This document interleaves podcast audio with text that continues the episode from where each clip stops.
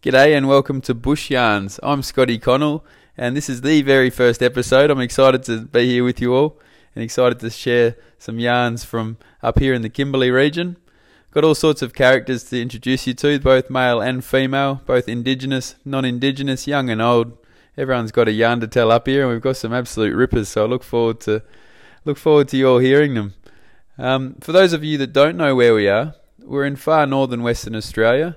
In between the towns of Broome and Kununurra lies the Kimberley region, over 424,000 square kilometres, about 1,000 kilometres from east to west. The towns that are in between are Fitzroy Crossing, Halls Creek, and a few other indigenous communities such as Turkey Creek, uh, Noonkanbah, and um, Derby.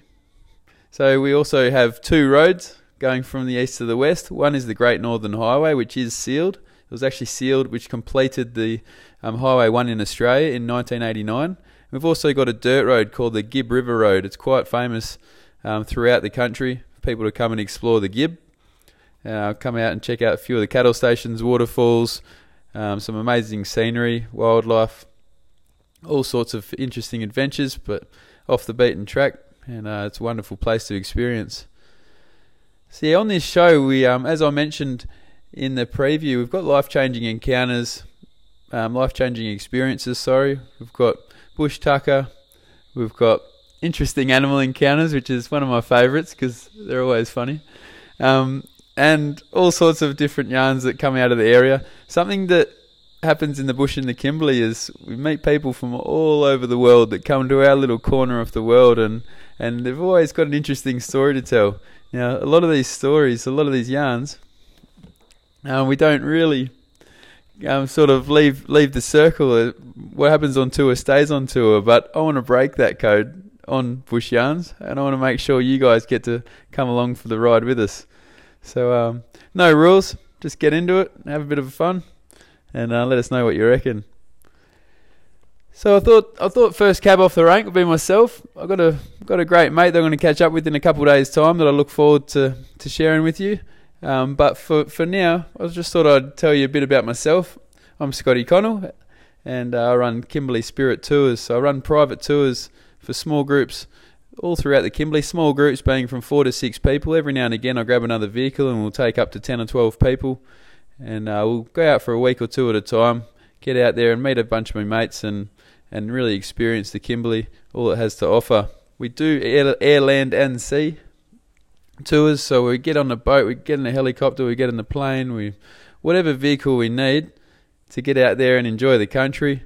It is very remote up here. It is one of the last frontiers and one of the most remote places in the world. Um, often called the last remaining wilderness, uh, along with Antarctica, Papua New Guinea, a few other parts of the world. So it is a um, interesting place to live. It's very rough and and uh, rugged, and and that's part of the reason why we love it so much. It gets very very hot. Uh, we have our monsoon season. We have a dry season. Um, our indigenous folk, we've got six different seasons up here, which we'll be able to share a bit more about as we get along the along the journey here on Bush Yarns.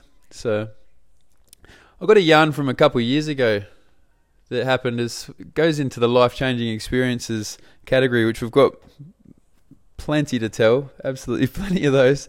Um, but this one began on a Sunday just after church. I was having a yarn with a mate, Cyril. He's a South African paramedic up here in Kununurra and he was asking me what I was up to that week, and I told him I was just planning a bit of a trip. I was going for a bit of a wander out the back, going to take a dinghy down the southern side of Lake Argyle, and uh, drop the boat in the in the creek there, and go for a wander into the ranges for a few days. And and uh, he asked me if he could come. I wasn't wasn't sure about this. He's got a few a few young girls and beautiful wife, and and I was on a bit of a mission on this one. I know there'd been a lot of rain in the area. I hadn't been into the into that particular area in the Carr Boyd Range um, for a few months, and it'd been quite a lot of rain in between. When I was in there a few months earlier, I was actually in there with uh, 30 Nepalese Gurkhas that were over in Australia doing a bit of an expedition called Croc Krok, and as um, have a lot of fun on those wanders. We get out there for about 10 days and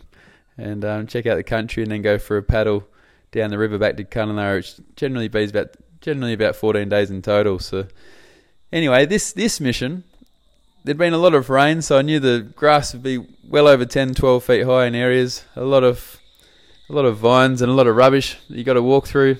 A lot of mongrel terrain, but it was also very, very hot. It was in the mid 40s and absolutely cooking, which all adds to it, which is all part of the fun up here. We look forward to that this this well this time of the year. Yeah, it was February, a few years back now. So, so I was happy to, not happy at the time actually. I was I was intrigued by him wanting to come, but I was excited to have someone along. And I, I thought at the time, if you're going to have anyone along, I think the community paramedic's probably a good one because it was was set to be an absolute pressure cooker, and there's going to be a few hazards. So I thought, yeah, why wouldn't you? So what it involved is the, the following morning we woke up around the 3 a.m. mark. We jumped in the vehicle, burned out about 45 minutes out of Kununurra's Lake Argyle tourist village and uh, the dam wall up there where our hydroelectricity plant is. We grabbed a dinghy there off a good mate of mine, Greg, at Lake Argyle Cruises, and he had a couple specific things that he told me at that point in time. He said, when you get up the creek, make sure you go left, don't go straight. Just put it, put the dinghy in the creek up to the left, and um, and it'll be right there. If you put it straight in the creek, then and that water comes up any further, then there's a good chance you'll sink it. So just make sure you put it in the creek to the left. Well, it's fair enough. No worries at all. Get going. So we set off in the dark across Lake Argyle. Beautiful sunrise, absolutely magnificent. About 20, 25 k's across the lake, enter the mouth of Ulysses Bay, and um, the mouth of Revolver Creek. Sorry, at the back of Ulysses Bay. And as we we're coming in, just idling in the creek. Beautiful big red sky, and um, and just off to the left where this little creek mouth was, I noticed there was a quite a large crocodile sitting there at the mouth of it. Now, part of my plan was to drop it in the drop the pick in the creek there, and I actually had to run a stern anchor as well, so we had something we could pull the boat over to the bank with. But as I was looking at the mouth of that creek and saw that croc, it was around about three and a half meters uh, in length. There's Lake Argyle is full of freshwater crocodiles, thousands, tens of thousands of freshwater crocodiles in there.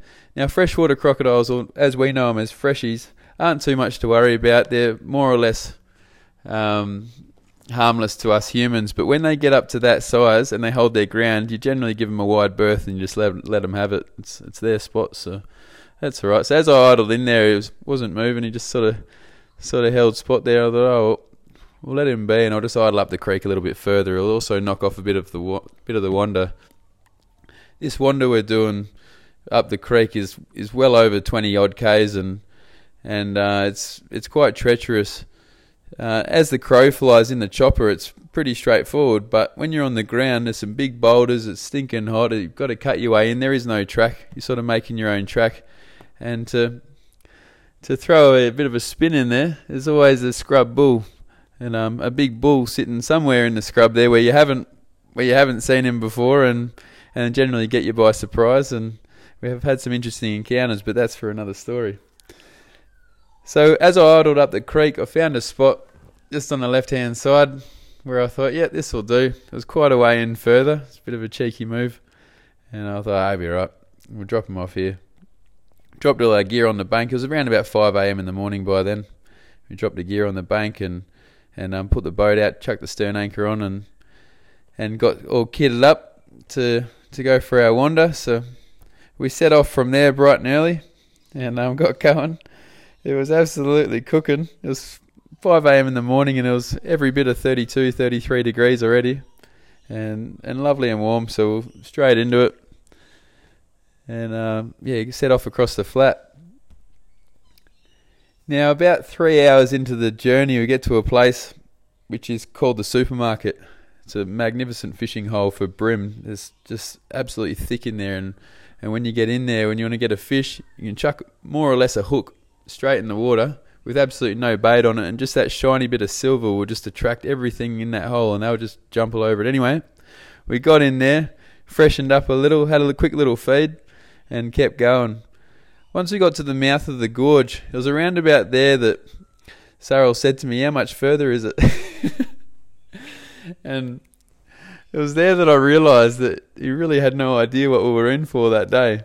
I had told him there would be um, there would be plenty of hard yakka, but there would be a victory at the end of it that would be very, very sweet. So I look forward to to um, sharing that with him. But I didn't realise that he didn't know what we were in for until that moment.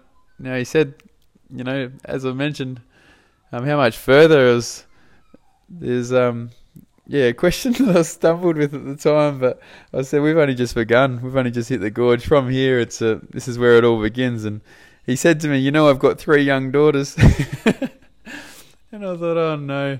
Here we go, but he's tough as nails. He was just having a bit of a moment. It was it was a particularly hot day. He was having a bit of a moment. So, um, being from the South African military, and being a former military paramedic, he was he was right to go. So we got underway and got wandering up the creeks. By then it was around about ten o'clock in the morning, and the sun was absolutely boiling us. So what we're doing is, we'll, I had my kukri, my gurkha knife out, more or less cutting the vines as we wandered in there, and um, just to get our way through it, it was it was really hard work. I was out the front chopping these vines up, and um, every now and again, when we got a little run, we just jumped straight in the water, boots on and all, and and pants, and just wander through the creek and more or less swim where we could. We did have dead dog bags in our backpacks, so we could chuck our bags in um, and keep them dry when we needed to do swim throughs. But at this point in time, it was all good. We just used the creeks where we could to try and cool down and bring us a bit of bit of relief, but it was all good. We do drink the waters out of the, the water out of these creeks as well. They are freshwater springs. This time of the year, when it is absolutely pumping, we do have to watch it a bit. Um, but it was all good in this case. Anyway, we get going up the gorge, and it was around about two, three o'clock in the afternoon when we got into our area, and, and we only had a only had a couple hundred meters to go, right up in deep in the gorge. This is some of the biggest country in Western Australia. Uh, as I mentioned, or might not have mentioned, but uh, is called Revolver Falls, a particular spot we're going to, which is the largest single drop waterfall in Western Australia. More or less unknown about um, to the outside world until Instagram came along, um, and social media for that matter. Uh, over the last ten years, we've we've shown a few photos of it since. It's still very inaccessible. Only a handful of hiking groups over the last 20, 30 years have wandered into this area and surrounding surrounding spots. So, anyway, we get in there. We're trying to figure out where we're going to set up camp. We've got our hammocks there ready to go, just to hang in the trees. There's no flat ground in there. It's all all sharp, rocky terrain, all sandstone, but all very, very sharp. And um, we decided. Well, I'd decided already in my head. I knew where we wanted to camp, and that was right in the guts of it. We weren't coming all the way in there and camping back from it. I wanted to be right on that pool.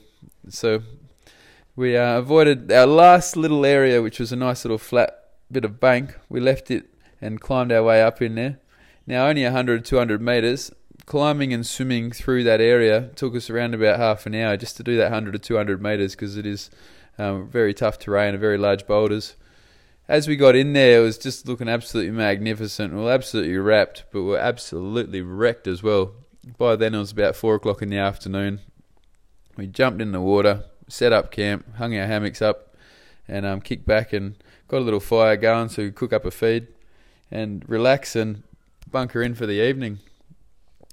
Now, right on sunset, we'd had a big storm cloud that had been brewing to the east of Argyle throughout the afternoon, and, and that began to come up the up the gorge. As we looked down the gorge, there was this big black cloud that was as low as the gorge. We're hundreds of meters deep in this gorge, coming up the valley, and you can't see what it's doing. You can hear it; it's absolutely rumbling its guts out. There's lightning belting out every side of it, and um, yeah, we got we got all set up. Now, as that storm cloud came closer, um, the wind came up the valley, and it came right up to where we were in that in that corner there, and it, and it swept around. And just as round about sort of twilight going dark, this one particular gust came up the up the gully and, and it hit the waterfall, and the waterfall's good 130 140 meters, nearly four or 500 feet above us. It hit that waterfall and it took the entire stream itself around to the right hand side to where we were, about 50 meters around to the right, looking right up there, and it just turned it into this big twister. And we, we, both sat there and we looked up, and neither of us said a word. I think we were too shattered to say a word anyway, but we looked up at it and and you're just absolutely mesmerised. This thing just looked absolutely sensational. There was not one drop of water going over the waterfall anymore. It all come around the side and just created this big twister above us. And so we're just were sitting there watching it, and then in a second, all of a sudden it just dropped, and the wind stopped, and it just dropped on us. So in that moment, we both realised what was happening, and I'd actually carted the drone in there to try and get a bit of extra footage, which I'd been hanging on to for dear life all day, just trying to keep it out of the water and all of that. So I jumped on it and um, grabbed all the gear. And as that water just hit right on our area, created waterfalls all all throughout our campsite, and our, everything was absolutely soaked to the bone. Now I'd brought an extra, I'd brought an extra little two man tent in with me in case things did get ugly, just so we could try and shelter at some point. And so I had to set it up once all that water had rushed off, I set it up and uh, got got things organised and and we found one little bit of ground which basically was just wide enough for both of our backs, not our legs or anything like that, but just our backs to be nice and flat and our legs up on the rock. And we managed to get in this tent.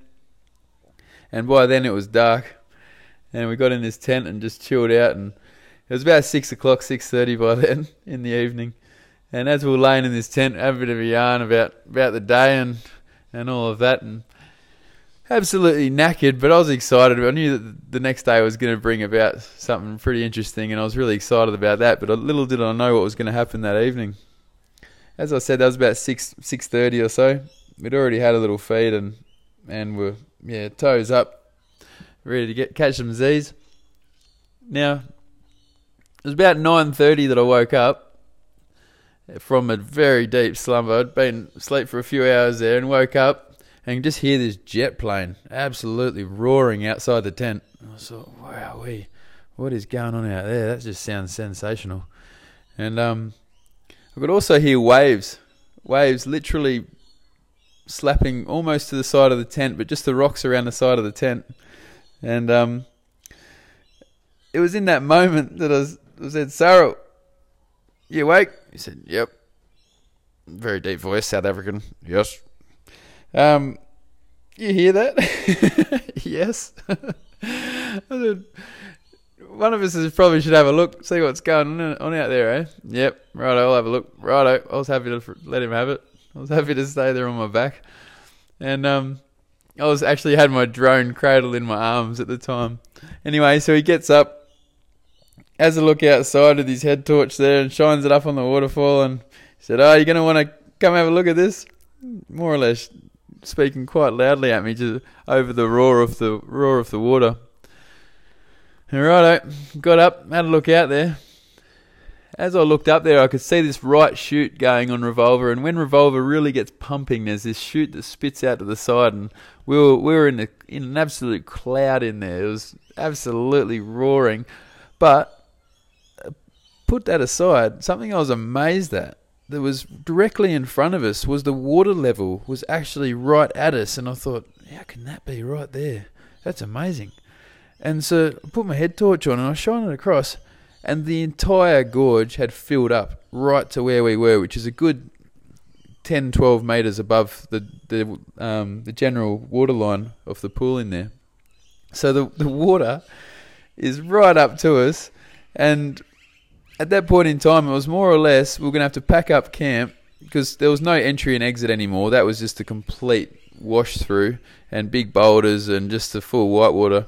Um, there's no way you could get in or out of there. The only thing we could do from that point in time is climb back up the rocks.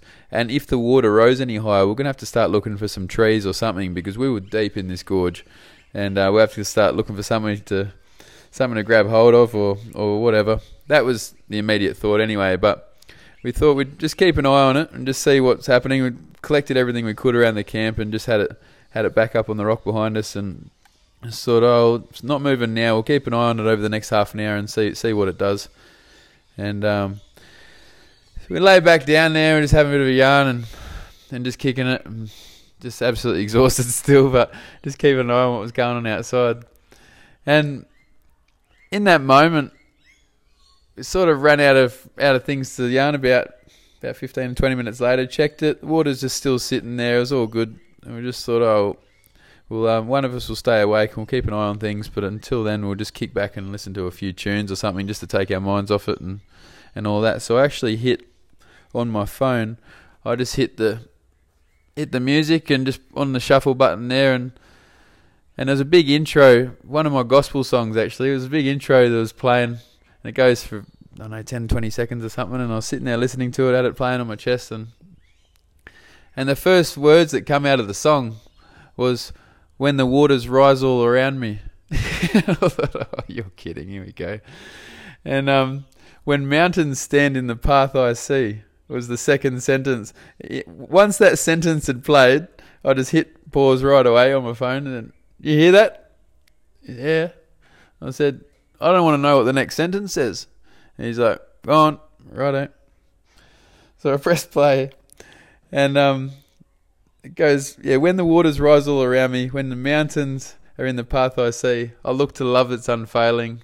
And then it's more or less saying we look to God in that moment when all this is going on. We look to Him and and um, His love. It's the song's called "Love Never Fails" or "You Never Fail." Sorry, that's what the song's called. So anyway, in that moment, it was one of those things. We said, "All oh, right, oh, we're both both um, Christian fellas, so we thought, oh, we'll just have a bit of a prayer. We'll hand this one over, and we'll be able to just kick back and rest and and all that." So that's what we did. We got on with it, and uh, shortly after that, I said to him, "So." What's um what's your deal anyway? How'd you end up in the Kimberley? Everyone's got a unique story to tell and unique yarn to tell about ending up in the Kimberley, and and his one went on for the next hour and was absolutely blew me away. And we're gonna have that on on bush yarns in in time to come, but but his story is just yeah. Anyway, so he told me all about that and uh, managed to keep us up for the extra hour and just just absolutely spin me out, but I said to him at the end of that story, I said to him, "How do you feel now? Like you're feeling all good because I'm a guide and I'm used to looking after everyone, and that's that's my gig. But um, and often I put myself on the line, and in this case, my only concern wasn't myself; it was it's him. It's generally the other people that are around me. And and I said to him, "How you feeling?" And he said, "I feel peace." Oh yeah, righto. Well, that's good because you're probably one in 20 million people that could say that right now because we're in the middle of an absolute storm here. Anyway, so I thought, oh, sweet, kick back and and um, by then the water hadn't really moved, so more or less passed out again.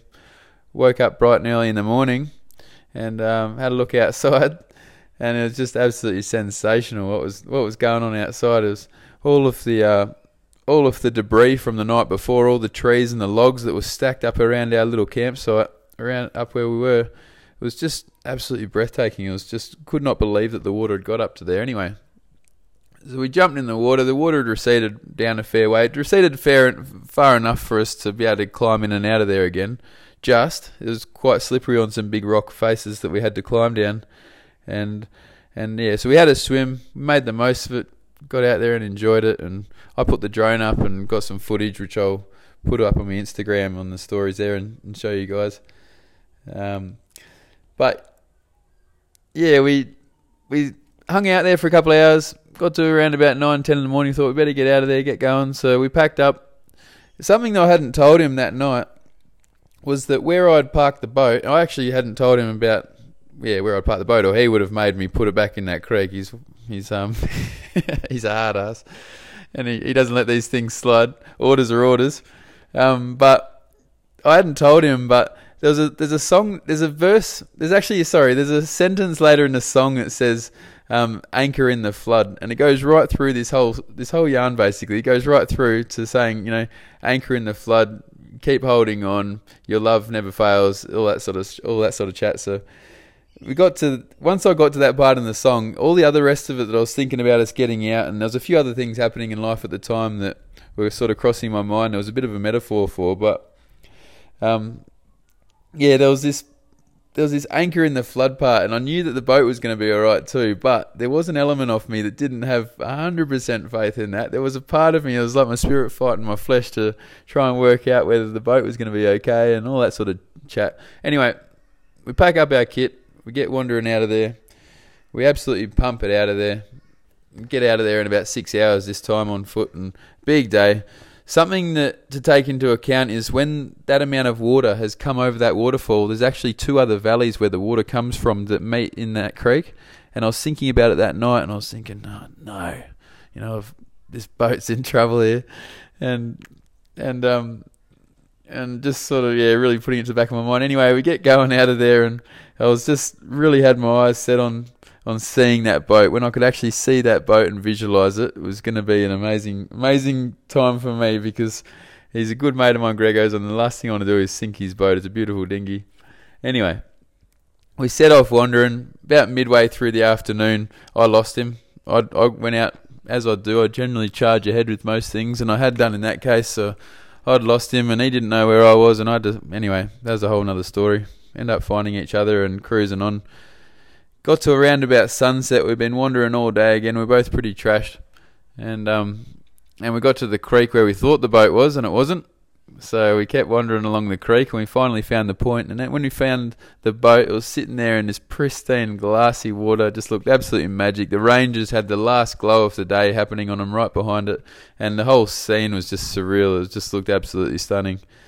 Anyway, we jump in the boat. We start idling out the creek as we're doing that, have a look underneath us, and the creek, if it hadn't had that amount of water go through it that night, then there's a good chance that where I'd put the boat would have been high and dry. Just about, we would have been stuck by a rock bar. So we're actually quite lucky that we had the boat um, in that we had the water. Sorry, that evening um, come about. Otherwise, yeah, it wouldn't have been too pretty. So we started idling out of there, and we got out the mouth of the creek, and neither of us were saying anything as you do. You just you're just charging on, trying to get the job done and get home and and we're cruising across the bay, and he Cyril turns around to me on the bow there and goes, "Your mate could have done us a favour, you know. He could have left a could have left an esky with some cold drinks in it." And um, right in that moment when he said that to me, it was a bit of a laugh because we'd had you know everything fall in our favour to that point. Was um, on the radio right beside me. Greg is out in, on a sunset tour with some of his guests out in the middle of the lake, and I couldn't see him. He couldn't, he, but he could see us coming out of the Ulysses Bay there, and and he gets on the radio and goes, You boys want to pull over here for a cold drink? So, sure enough, we pulled over there, the other side of the bay, and, and um, had a bit of a, a cold beverage each. And, and um, all the tourists and, and Gregos were asking us all about the adventure, and we are both just absolutely buggered. We had didn't have much to say. Yeah, we wouldn't wouldn't recommend it to anyone else, but it was a it was a good one all in all. This was one we did in we did in 24 hours. Oh, sorry, we did in two days, one night it's the sort of mission you generally want to take an extra couple of days to do, so you don't have to push it so hard. Um, but yeah, we ended up getting back to Argyle there and, and putting the boat back on the trailer and, and heading home, both nice and quiet again. But it just ended up being one of those adventures that we never really understood what was going to happen, the outcome of it. But there was just that element of faith through each step of the way that everything was going to be all right. And um, and it turned out to be just fine. But just another one to to to keep in the memory bank for for um yeah for safekeeping is all a bit of bit of good times. So anyway, that's a yarn from me and and a fairly straightforward one. We've got a few more exciting ones to tell over the over the times from myself, which I've had some been out with some people out and about on country. I've had people bitten by brown snakes and hit by lightning and caught up in fires and and all sorts of things that I look forward to sharing with you guys um, as we as we go along. But my guest that I've got on the next episode, I'm really excited to introduce you to. He's actually one of my favourite favourite characters from the Australian bush and, and very very unique and very very cool and uh, a bit of a mentor of mine um, throughout his time up here in the Kimberley. But yeah, I'm really excited to introduce you guys to him. But for now, over and out. Hope you enjoyed it. Cheers.